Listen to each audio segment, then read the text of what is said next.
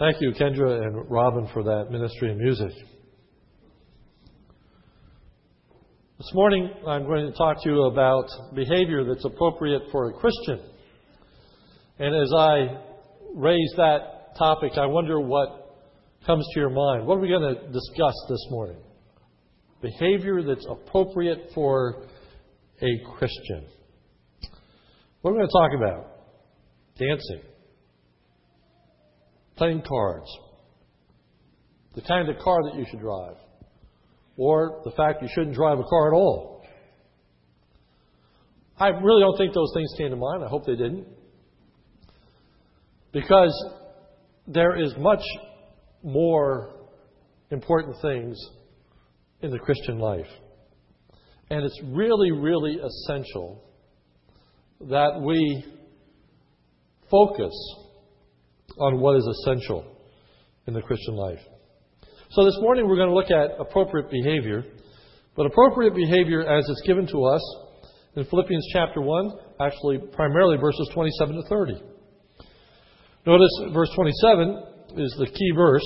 Only conduct yourselves in a manner worthy of the gospel.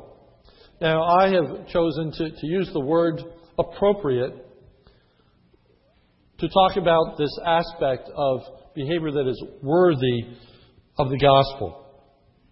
If you have a, a King James, it will read, Only let your conversation or conduct be as it becomes the gospel of Christ. So we really find out that this, this word has two emphases. And they are represented in those two different translations. Appropriate in that our behavior is consistent with the gospel.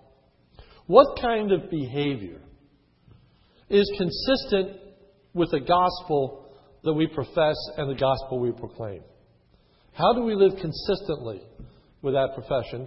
And the second is, what behavior is appropriate in that our behavior adorns the gospel?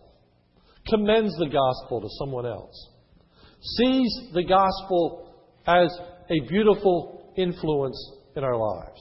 So, what is the appropriate behavior that is consistent with the gospel and also adorns the gospel? Is our consideration together this morning. So, if you would look with me at Philippians chapter 1 as we look at the characteristics of behavior that is appropriate to the gospel. First, the first characteristic of behavior that is appropriate to the gospel is an unshakable commitment to Jesus Christ.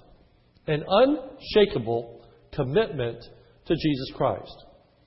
And as Paul writes this letter, he begins this section with an admonition. And that is, we need to be unshakable in our commitment to Christ, whether our spiritual leader is present or absent. We need to be unshakable in our commitment to Jesus Christ, whether our spiritual leader is present or absent. Look at with me at verse 27. Only conduct yourselves in a manner worthy of the gospel of Christ. Now, these words, so that whether I come and see you or remain absent, I may hear of you that you are standing firm in one spirit. Paul is concerned that in his absence, they don't wander, but rather that they stand firm. Paul's presence is important to the well being of the Philippian church, to be sure. And he acknowledges that fact. As a matter of fact, it is so important, Paul's relationship to this church, that he believes, based on that aspect alone, that his presence is really needed in Philippi, that he expects that he's going to be released from prison. Look at verses 21 and following.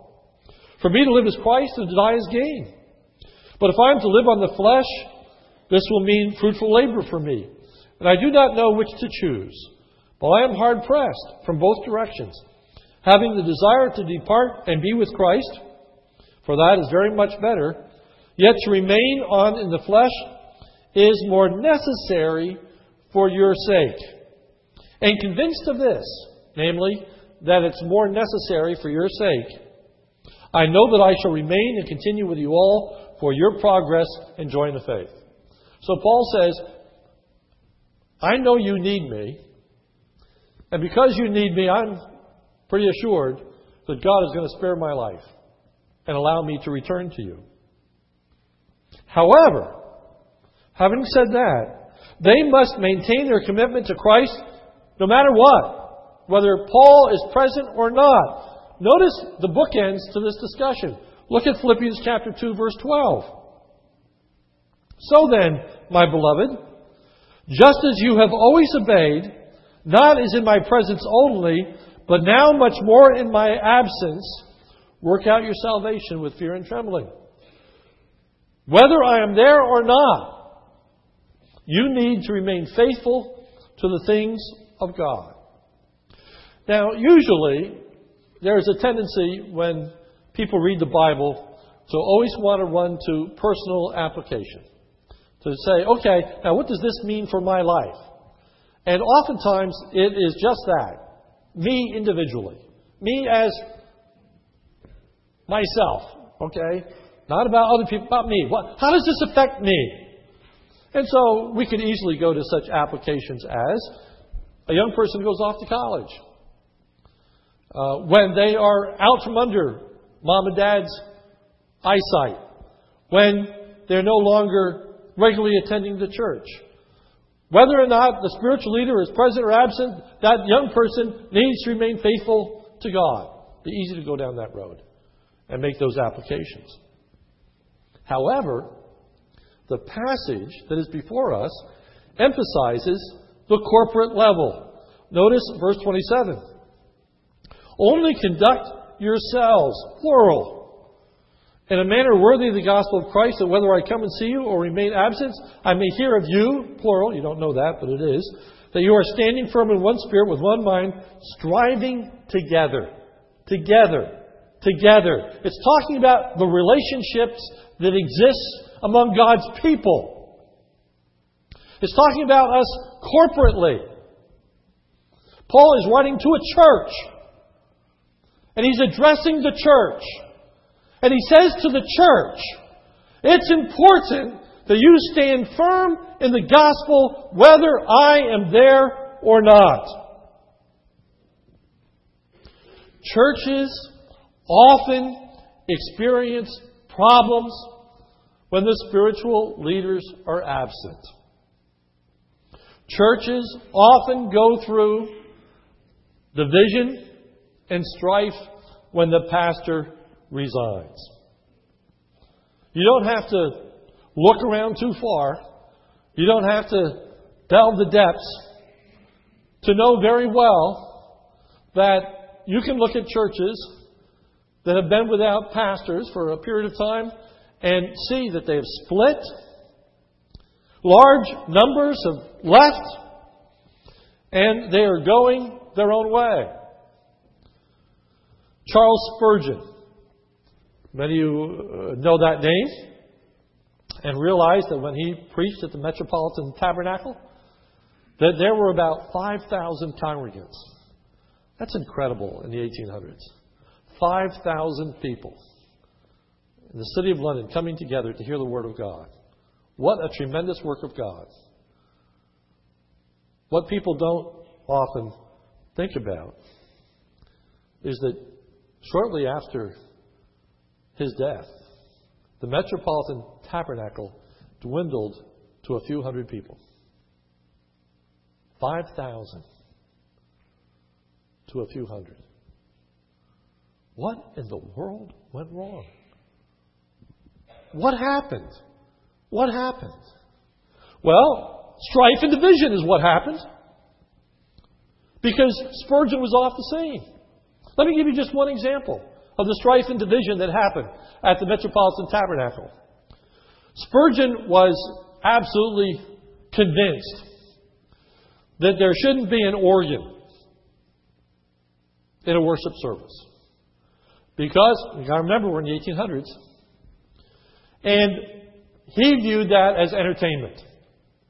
He viewed that as associated with the theater. We don't want that. in the church. He was adamant.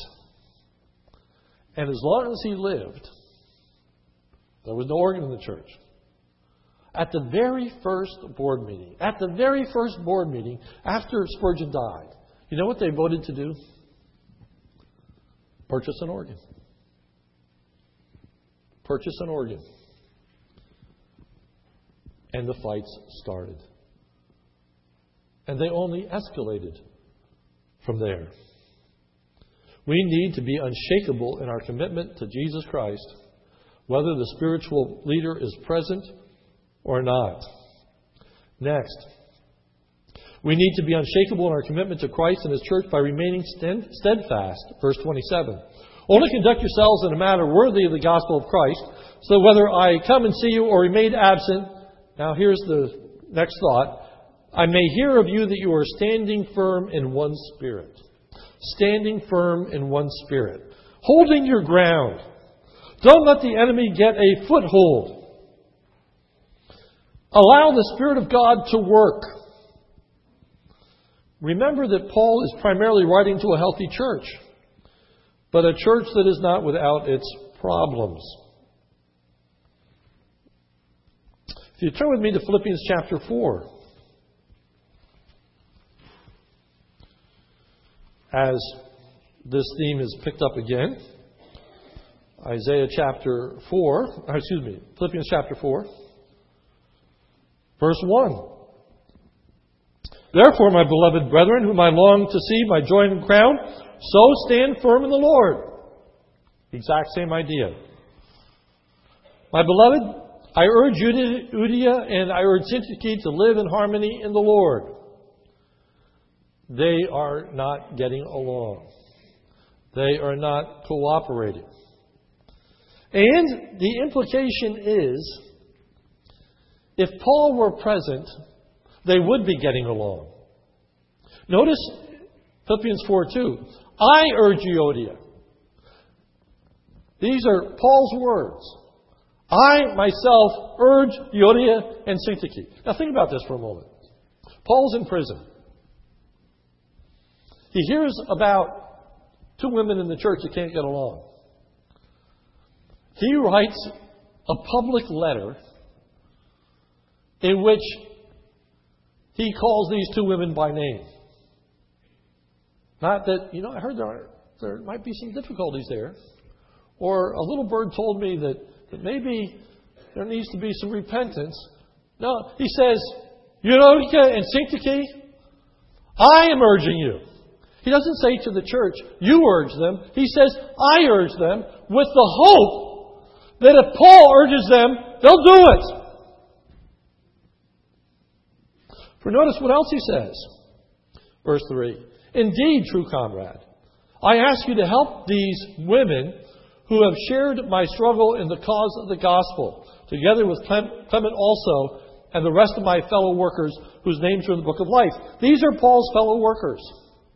These are people who had ministered with him in the gospel. What was it that they weren't getting on about? I have no clue. There's not a hint of it in the text. Can't tell you what the disagreement is about, but I can tell you that it was dishonoring to God, and I can tell you that it arose because Paul wasn't there. When he was there, they're working together in harmony. When he's gone, all of a sudden, this strife breaks out. So, next, we need to be unshakable in our commitment to Christ and one another as a believing community. Notice Philippians 1.27. Only conduct yourselves in a manner worthy of the gospel of Christ, so that whether I come and see you or remain absent, I may hear of you that you are standing firm in one spirit, and now these words, with one mind, striving together for the faith of the gospel. Striving together. That's an interesting phrase. Striving together. Working hard together. Peace and unity is hard. It requires work, it requires effort, it requires a humility of mind and spirit. For notice, he says in verse 27 that they be of one mind, striving together. What is that one mind? Well, it's the mind of Christ. It's the mind of a servant. Look at Philippians 2 2. Make my joy complete by being of the same mind. Now he broadens and says the same mind. That, that you all think the same way, and in that thinking the same way, ultimately you're thinking the way of Christ. Verse 2 Make my joy complete by being of the same mind, maintaining the same love, united in spirit, intent on one purpose. Do nothing from selfishness or empty conceit, but with humility of mind, let each of you regard one another as more important than himself. Do not merely look at your own personal interests, but also for the interests of others. Have this attitude yourselves, which is also in Christ. So, we're to have one mind that's reflected in two ways. First, we are to have a common bond in Christ. Philippians 2:1. If there if therefore there is any encouragement in Christ, if there is any consolation of love, if there is any fellowship of the Spirit, if any affection and compassion, then make my joy complete by being of the same mind, maintaining the same love, united in spirit, intent on one purpose. If there's any truth, Paul is saying in verse 1, to Jesus Christ, if there really is any consolation of love, if there really is any fellowship of the Spirit, if there really is any compassion or infection, then get along. If the things we say about brotherly love are true, then there shouldn't be strife and discord among us. Our commitment to one another flows out of our commitment to Jesus Christ. We are to have a common bond in Him, and then we're to have a common goal. Look at verse 2 making my joy complete by being of the same mind, maintaining the same love, united in spirit, intent on one purpose. Intent on one purpose. One reason for existence. One reason for a church to still be here on this earth one reason that we should all get along, one reason that we need to stand firm in our commitment to Jesus Christ and to one another. One reason. What is it? What is it? Look at verse 27. Only conduct yourselves in a manner worthy of the gospel of Christ, so that whether I come and see you or remain absent, I may hear of you that you are standing firm in one spirit with one mind, striving together for the faith of the gospel. The faith of the gospel. It's all about the gospel of Jesus Christ. If we're committed to the gospel, we should be committed to one another. And if we're committed to the gospel, we should be concerned about our conduct and what it does in relationship to the gospel. Notice how this same admonition is repeated in the close of the book of Philippians. Philippians chapter 4. We're really in the heart of, of what Paul wants to get across to us, for we, we see it in the way in which he introduces and closes with the thought. So again, Philippians chapter 4, starting with verse 1. Paul said there to stand firm in his absence. So in verse 1, he says, Therefore, in conclusion, my beloved brethren, whom I long to see, my joy my crown, stand firm in the Lord. Remember, he said they were to strive together with one mind. Look at verse 2. I urge Euodia and I urge Syntyche to live in harmony. The purpose, the gospel. Verse 3. Indeed, true comrade, I ask you to help those women who have shared my struggle in the cause of the gospel Paul calls them back and says, You know, Euodia and Syntyche, I remember a time when the most important thing to you was the gospel of Jesus Christ. What happened to that? Where did that go? Why are you allowing this division to come simply because I'm not there? Because I can't continue to focus your attention on the gospel of Jesus Christ. When Paul was there, he had the church motivated as they were following his example and his vision of reaching a lost world. And they were on board with it. But when Paul left, other things started to creep in. And Paul calls them back and says, You need to stand firm. You need to strive together. You need to iron out your differences and recognize that the most important thing is the gospel of Jesus Christ. And if you're committed to the gospel, then you're committed to each other. And you're committed to the church.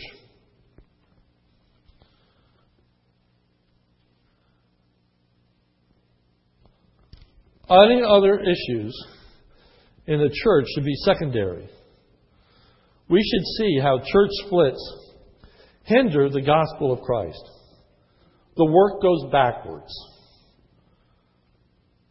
And not only does it hinder the gospel of Christ, it dishonors the gospel of Christ. God's name is not honored through church splits. Secondly, the second characteristic of behavior that's appropriate to the gospel is a fearlessness in our commitment to Christ an unshakable commitment to Christ, now fearlessness in our commitment to Christ. Philippians 1:28. In no way alarmed by your opponents, which is a sign of destruction for them, but of salvation for you, and that too from God. We are not to be afraid of those who oppose the gospel. Verse 28. In no way alarmed by our opponents. NIV translates this without being frightened in any way by those who oppose you. Don't let your naysayers, don't let your opponents cause you to be afraid in any way. And there are two primary ways then that he addresses that their opponents can cause them to be afraid. The first is don't let your opponents frighten you that you are wrong in your commitment to the gospel. That you are wrong in your commitment to the gospel. Just because people are giving you a hard time about what you believe, don't let that change what you believe. Look at Philippians chapter 3, verse 1. Finally, my brethren, rejoice in the Lord. To write the same things, again, is no trouble to me, and it's a safeguard for you. Beware of the dogs. Beware of the evil workers. Beware of the false circumcision. For we are the true circumcision who worship in the Spirit of God and the glory of Christ, Jesus, and put no confidence in the flesh. So here we find out that one of the things that evidently had begun to enter the church was the whole Judaizing aspect of whether or not a person needed to be circumcised. And there were some that were doubting their own relationship to Jesus Christ. There were some that were beginning to question whether or not that, that they, in fact, were right with God without being circumcised. So Paul writes to them and says, Hey, it doesn't mean a thing. And then he gives his own testimony. How he was circumcised didn't mean anything. Don't let people dissuade you from the truth of the gospel. Don't let them make you afraid about your own relationship to Jesus Christ by their opposition. Hang in there. Stay true to the Word of God. Don't let their opposition move you. And then the second way is by being frightened as to what may happen to us in our adherence to the gospel. What it might cost us physically, emotionally. Philippians 2 9. Philippians 2 9. Just showing you how the whole book fits together. Therefore also God highly exalted him, bestowed on him the name which is above every name. The name of Jesus every knee should bow, of those which are in heaven and on earth and under the earth, and that every tongue would confess that Jesus Christ is Lord to the glory of God the Father. So then, my beloved, Just as you have always obeyed, not in my presence only, but now much more in my absence, work out your salvation with fear and trembling. Work out your salvation with fear and trembling. He's not saying work at your salvation. He's saying have the outworking of your salvation. Let it be seen. Let it have its effect. Even in fear and trembling. Even though you may be scared of your opposers, hang in there. Even if you meet opposition, even if you meet persecution, even if you may be like me in prison, hang in there. Because that is appropriate. That is right. That's consistent with the gospel. And it adorns the gospel. The fact that we are not afraid of those who oppose the gospel provides a powerful witness against them. Look at verse 28. In no way alarmed by your opponents, which is a sign of destruction for them. The fact that we are not dismayed, the fact that we are not silenced, the fact that we don't fear them is a sign to them that they are going to be destroyed. The fact that we are not afraid of those who oppose the gospel provides a powerful witness for ourselves. Verse 28 In no way alarmed by your opponents, which is a sign of destruction for them, and then for us, a salvation for you, so that too from God. The fact that we are not afraid of those who oppose the gospel is a demonstration of God at work in us and in the world. Look at verse 28.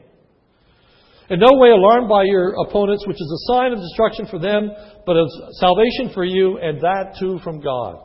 From God. Our personal struggles are in keeping with the great cataclysmic struggle between good and evil, God and Satan. And we're to see in Christ's victory our own victory. That's why he talks about the fact that Jesus Christ is risen and that every knee will bow and every tongue will confess that Jesus Christ is Lord to the glory of God the Father. Victory is coming. So hang in there. Don't let them scare you because you're going to triumph. And in standing firm, it bears witness against them and it encourages your own heart.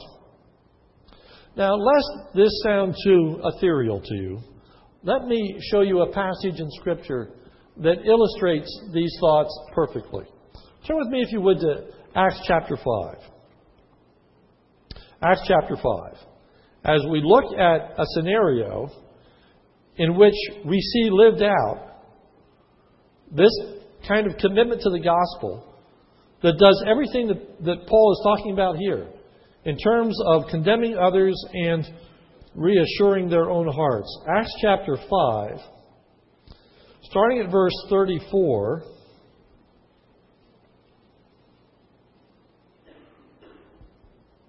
This is talking about Peter and the other apostles and the opposition that they were faced, faced by the Jewish leaders. Starting at verse 34. But a certain Pharisee named Gamaliel, a teacher of the law, respected by all the people, stood in the council and gave orders to put the men outside for a short time. So they're, they, they're having a, a, a tribunal. They're, they're having really a council together to say, what are they going to do about, about Peter and these others? And Gamaliel says, take them outside because I have something I want to say to you that I want them to hear. And so they take them outside. Verse 35. And he said to them, Men of Israel, take care of what you propose to do with these men. For some time ago, Theudas rose up, claiming to be a somebody, and a group of about 400 men joined with him, and he was slain. And all who followed him were dispersed and came to nothing. After this man, Judas of Galilee rose up in the days of the census and drew away some people after him. He too perished, and all who followed him were scattered. And so, in the present case, I say to you, Stay away from these men and let them alone. For if this plan or action should be of men, it will be overthrown. But if it be of God, You will not be able to overthrow them, or else you may even be found fighting, fighting against God. Let them alone. Time will tell. These other men who followed somebody that was dead, well, they're dispersed and we never hear about them again. Now they're following this one that they say is dead and rose again. Let's give them some time. Let's watch. Let's see what happens. Verse 40. They took his advice. After calling the apostles in, they flogged them. Flogged them. Beat them. Whipped them. Laid their backs open and raw. And ordered them to speak no more in the name of Jesus. And then released them. Notice that was the opposition. Notice them standing firm. Verse 41. So they went on their way from the presence of the council, rejoicing that they had been considered, what's the next word? Worthy. Worthy to suffer for his name. Conduct which is worthy of the gospel. They were rejoicing.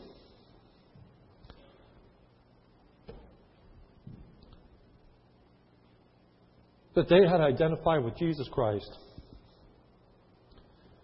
And their lives and their witness was so powerful that they were willing to go to this extent to try to silence them. They were rejoicing. Marvel's thought, we'll come back to it.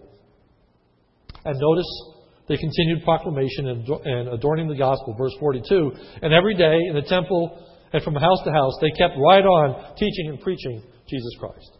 Had no effect. They continued, continued on. The gospel was going forward. Notice the third characteristic of behavior that is suitable to the gospel is a willingness to suffer on account of the command, commitment to Christ. A willingness to suffer on account of our commitment to Jesus Christ. Notice Philippians 1:29. Philippians 1:29. For to you it has been granted for Christ's sake not only to believe in him but also to suffer for his name's sake. So, some observations from that phrase. Not only to believe in him but also to suffer for his sake. First, suffering and salvation go hand in hand. We should not consider it strange if we are saved and we also suffer. The gospel of Jesus Christ has thoroughly been corrupted in our day and age. We need to understand that so that we stand firm in the gospel. Somehow, somehow, I don't know how in the world, but somehow, in modern day Christendom, the idea has come that God never wants anybody to suffer that you must be out of the will of God if you're ill. You don't have enough faith if you have difficulties or hardship in your life. If you are pleasant enough and are kind enough in your gospel witness, you will never experience opposition or have people denounce you or turn away. The Scripture says, It has been granted to you for Christ's sake not only to believe in Him, but also to suffer for His sake. Actually, salvation and suffering go hand in hand. That's why Paul writes and says, Don't let anybody move you. Don't let anybody sway you. Don't let anybody say to you that your commitment to Jesus Christ is not real or valid, or you would never be experiencing this suffering. And so they've got another message for you. They have another message for you. Don't go there. Don't go there. Don't buy into it. It's false. The health and wealth gospel is false. Secondly, more amazingly, suffering for Christ is to be seen as a gift. Let me say that again. Suffering for Christ is to be seen as a gift. Verse 29. For to you it has been granted for Christ's sake. Granted. The word implies a blessing, a privilege, a gift. You have been granted the privilege and gift of suffering for Jesus Christ. Now you say, how in the world, how in the world can I ever view suffering as a gift? Well, in these ways. First, it is a gift, it's a privilege, because it speaks of our standing with Christ. Thus, we are not just to see suffering as inevitable, but suffering actually as a good thing. Remember the words of Acts, chapter 5. So when they went on their way from the presence of the council, rejoicing when they had been considered worthy to suffer shame for Jesus Christ, they went away rejoicing. Why? Because this was a real mark of their godliness, a real mark of their commitment to Jesus Christ.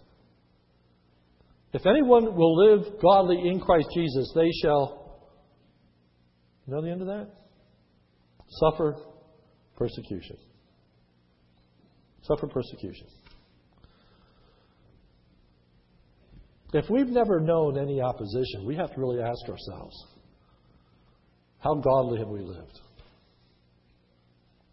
How much have we really stood up for our faith if nobody ever seems to have any problem with us?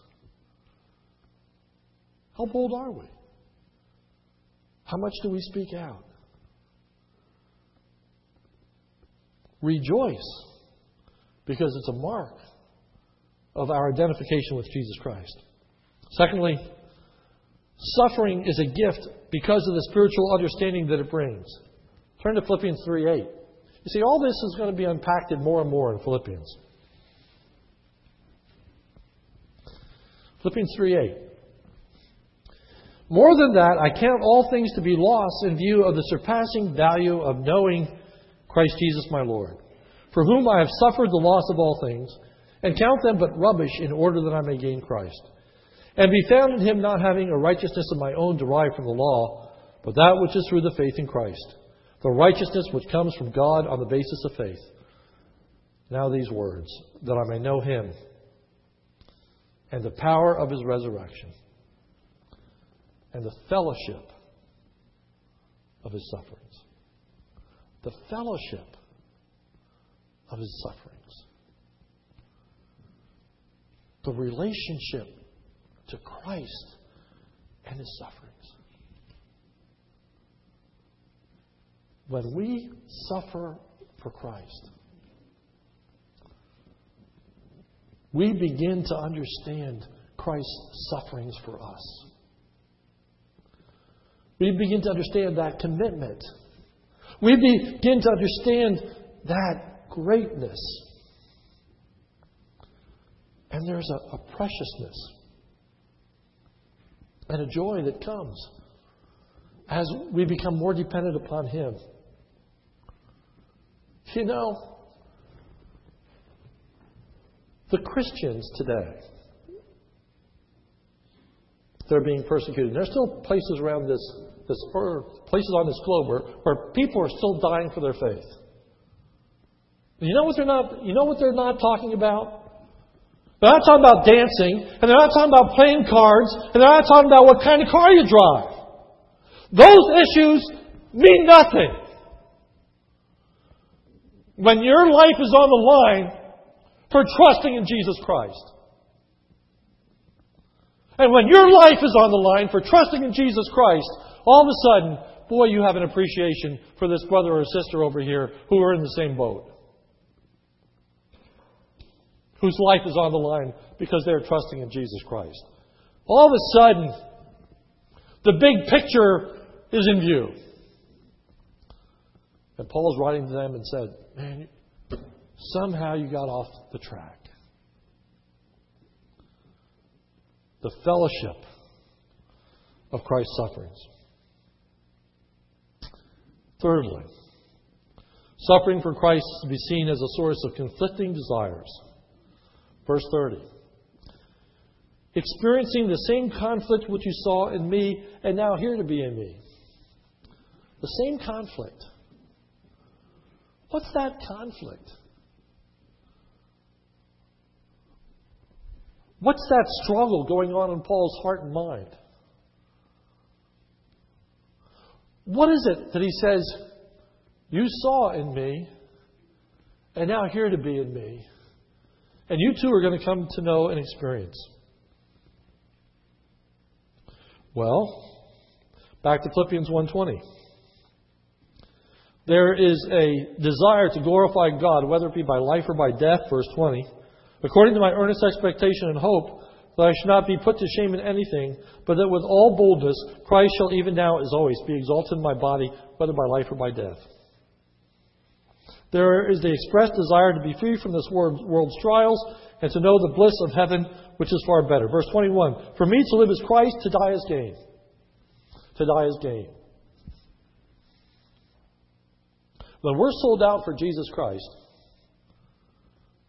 and we are suffering persecution, dying is gain. Dying is something to look forward to. If somebody's beating you mercilessly, you want to die. I can't tell you the number of people. I can tell you the most recent person. The most recent person was Doug Dean. He said, Pastor, I just want to go home. He just wanted to be free from all the pains, all the struggles. I'm ready to die. He wanted to go home. I understand that. I think you understand it.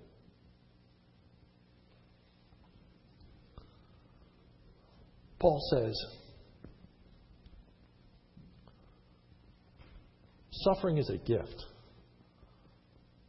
But given my druthers, I'd much rather be in the presence of God. I'd much rather that they just take my life. Paul says, on the one hand, as he sits in prison, after having suffered shipwreck, after having gone through all the beatings, you know, we go to 2 Corinthians, it's, it's pretty amazing the life that he's lived and all the troubles and hardships he has. He's a weak and beaten man. And he sits in prison and says, You know, I'd rather die. I'd rather die. Verse 22.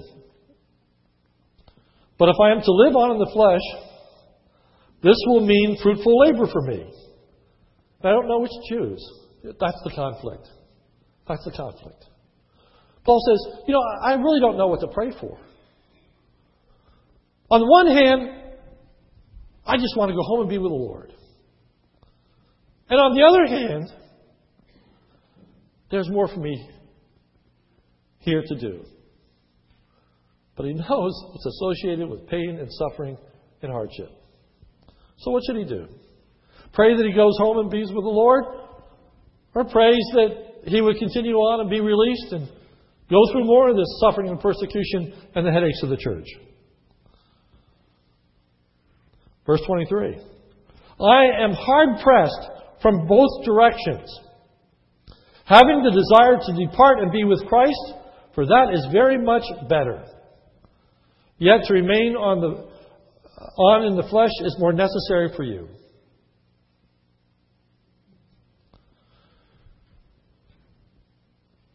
And so he decides, having said that, I'm in the wrong place here.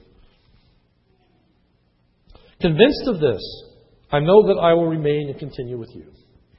Convinced of this. Convinced it's better, not for me, but for you, I will continue on. For it's more necessary for you. What an attitude towards suffering. I don't know anybody who enjoys suffering. You have to be some kind of masochist to, endure, uh, to enjoy suffering. Nobody wants to suffer. But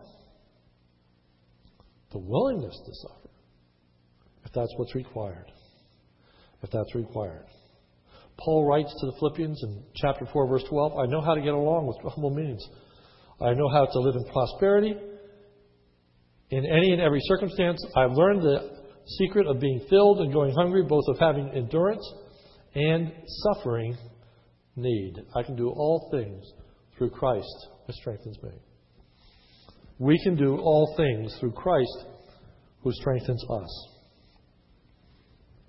So, in conclusion, the first characteristic of behavior that's appropriate to the gospel is an unshakable commitment to Jesus Christ. An unshakable commitment to Christ that manifests itself in an unshakable commitment to his people and his church.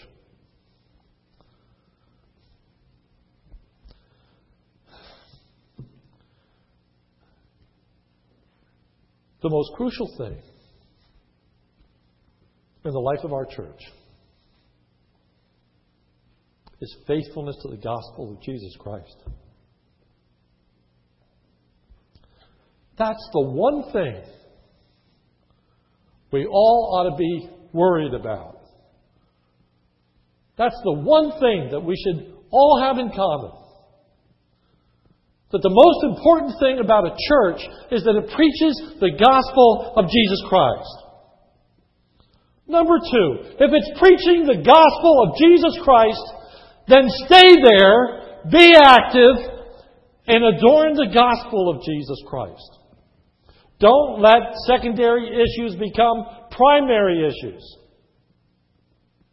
It dishonors God. It hinders the gospel going forward.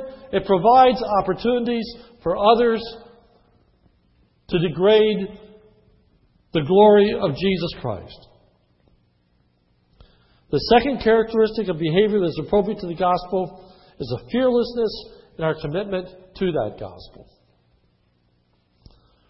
We aren't going to be worried about what people from within supposedly have to offer. When we hear false representations of the gospel, we won't be moved by it. Just as Paul's going to warn against those circumcisers. Just as today, you can turn on the radio this afternoon and hear the wealth and health gospel. Don't be moved by it. Don't be shaken by it.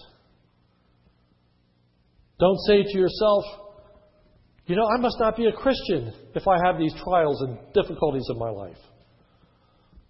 Don't go there. Don't go there. And don't be afraid of those that are going to oppose you. Don't be afraid. Because this Jesus Christ has died, He's risen again. Every knee will bow, every tongue will confess that Jesus Christ is Lord to the glory of God the Father. The worst they can do is take your life. And if they take it, you're going to be in the very presence of God. Which is a sign to them of their own destruction. Why don't these people fear death? Because they're thinking, I sure do. Why won't these people be silenced if they're put in prison? Because I wouldn't speak. Gamaliel got it right. Gamaliel said, You know that Theudas? He had 400 followers. But after he was dead and gone, they all disbanded. There was no reason. There was no reason to keep on. There was no reason to follow that other person in Judea. But what about Jesus Christ? He's dead, he's risen again. That's the gospel. If you're committed to that truth, there's nothing to fear. And I say that as a person who's a huge scaredy cat. I'm preaching to myself. But I know the frailty of mankind. I know that you and I are both going to die. It's not like we have a choice. Are we going to live forever or are we going to die? We're all going to die. We're all going to die. So the choice is am I going to die in a way that honors and glorifies Him? Or am I going to go uh, die in a way that dishonors Him? Am I going to suffer with an arm raised and say, God, why did you allow this to happen to me? I don't want to suffer. I don't want to go through hardship. I don't want to go through this misery. And blaspheme the name of Jesus Christ. Or are you going to say, God, this is hard, but help me to see this as a gift. Help me to see how that through this I'm drawing closer to you. Help me to see how that through this I have the opportunity to advance in the gospel of Jesus Christ, which was last week's sermon. Help me to see how I have the privilege of being able to glorify you, to reveal you to others. As I experience the same grace that I experienced in salvation and now experience in suffering. God will enable you, if you call upon Him, to suffer and to suffer well. So the third characteristic of behavior that is suitable to the gospel in this is a willingness to suffer on the account of our commitment to Jesus Christ. Suffer in our personal relationships. Suffer in our personal relationships. Paul's going to get very practical in chapter 2. Getting along, getting along. You know, sometimes getting along in church means suffering. Sometimes people say some pretty ungracious things. Sometimes decisions are made that perhaps shouldn't be made. And if we want to come up with a list of gripes and grievances, we probably can. So when we're talking about suffering, we're not talking about this in some ethereal way. We're saying, you know, the unity of the church and its commitment to, to the gospel is more important than these other issues. I'm not going to let it bug me. I'm not going to fight about it. Spurgeon's Day, whether it's an organ or not an organ, we're not going to worry about it. We're not going to fight about it. We're not going to fight about the way we do worship. We're not going to fight about the way committees are appointed. We're not going to fight about how people come dressed to the church service. We're not going to fight about what hymns we've chosen. We're not going to fight about that stuff. Because there's something more important. It's the gospel of Jesus Christ. And we're committed to that. And it's the only thing that really matters. Let's pray. Our Father, help us. Help us to have conduct that is suitable, appropriate, worthy of the gospel of Jesus Christ. And Lord, help us to see that that conduct is commitment to Jesus Christ no matter what whether the spiritual leader is present or absent, we remain faithful to you. Lord, may we have a fearlessness as we adopt such an approach, understanding its ramifications, understanding its issues. And Lord, help us to see suffering is actually to be a privilege part and parcel with our salvation. It goes hand in hand. And Lord, help us to be willing to suffer, whether that be in huge ways of persecution or in small ways of simply not getting our own way. Lord, may we see a bigger, more important picture of the furthering of the gospel of Jesus Christ. And so, Lord, help us to stand firm together, striving together with one mind, intent on one purpose, to your honor and glory. For it's in Jesus' name we pray. Amen.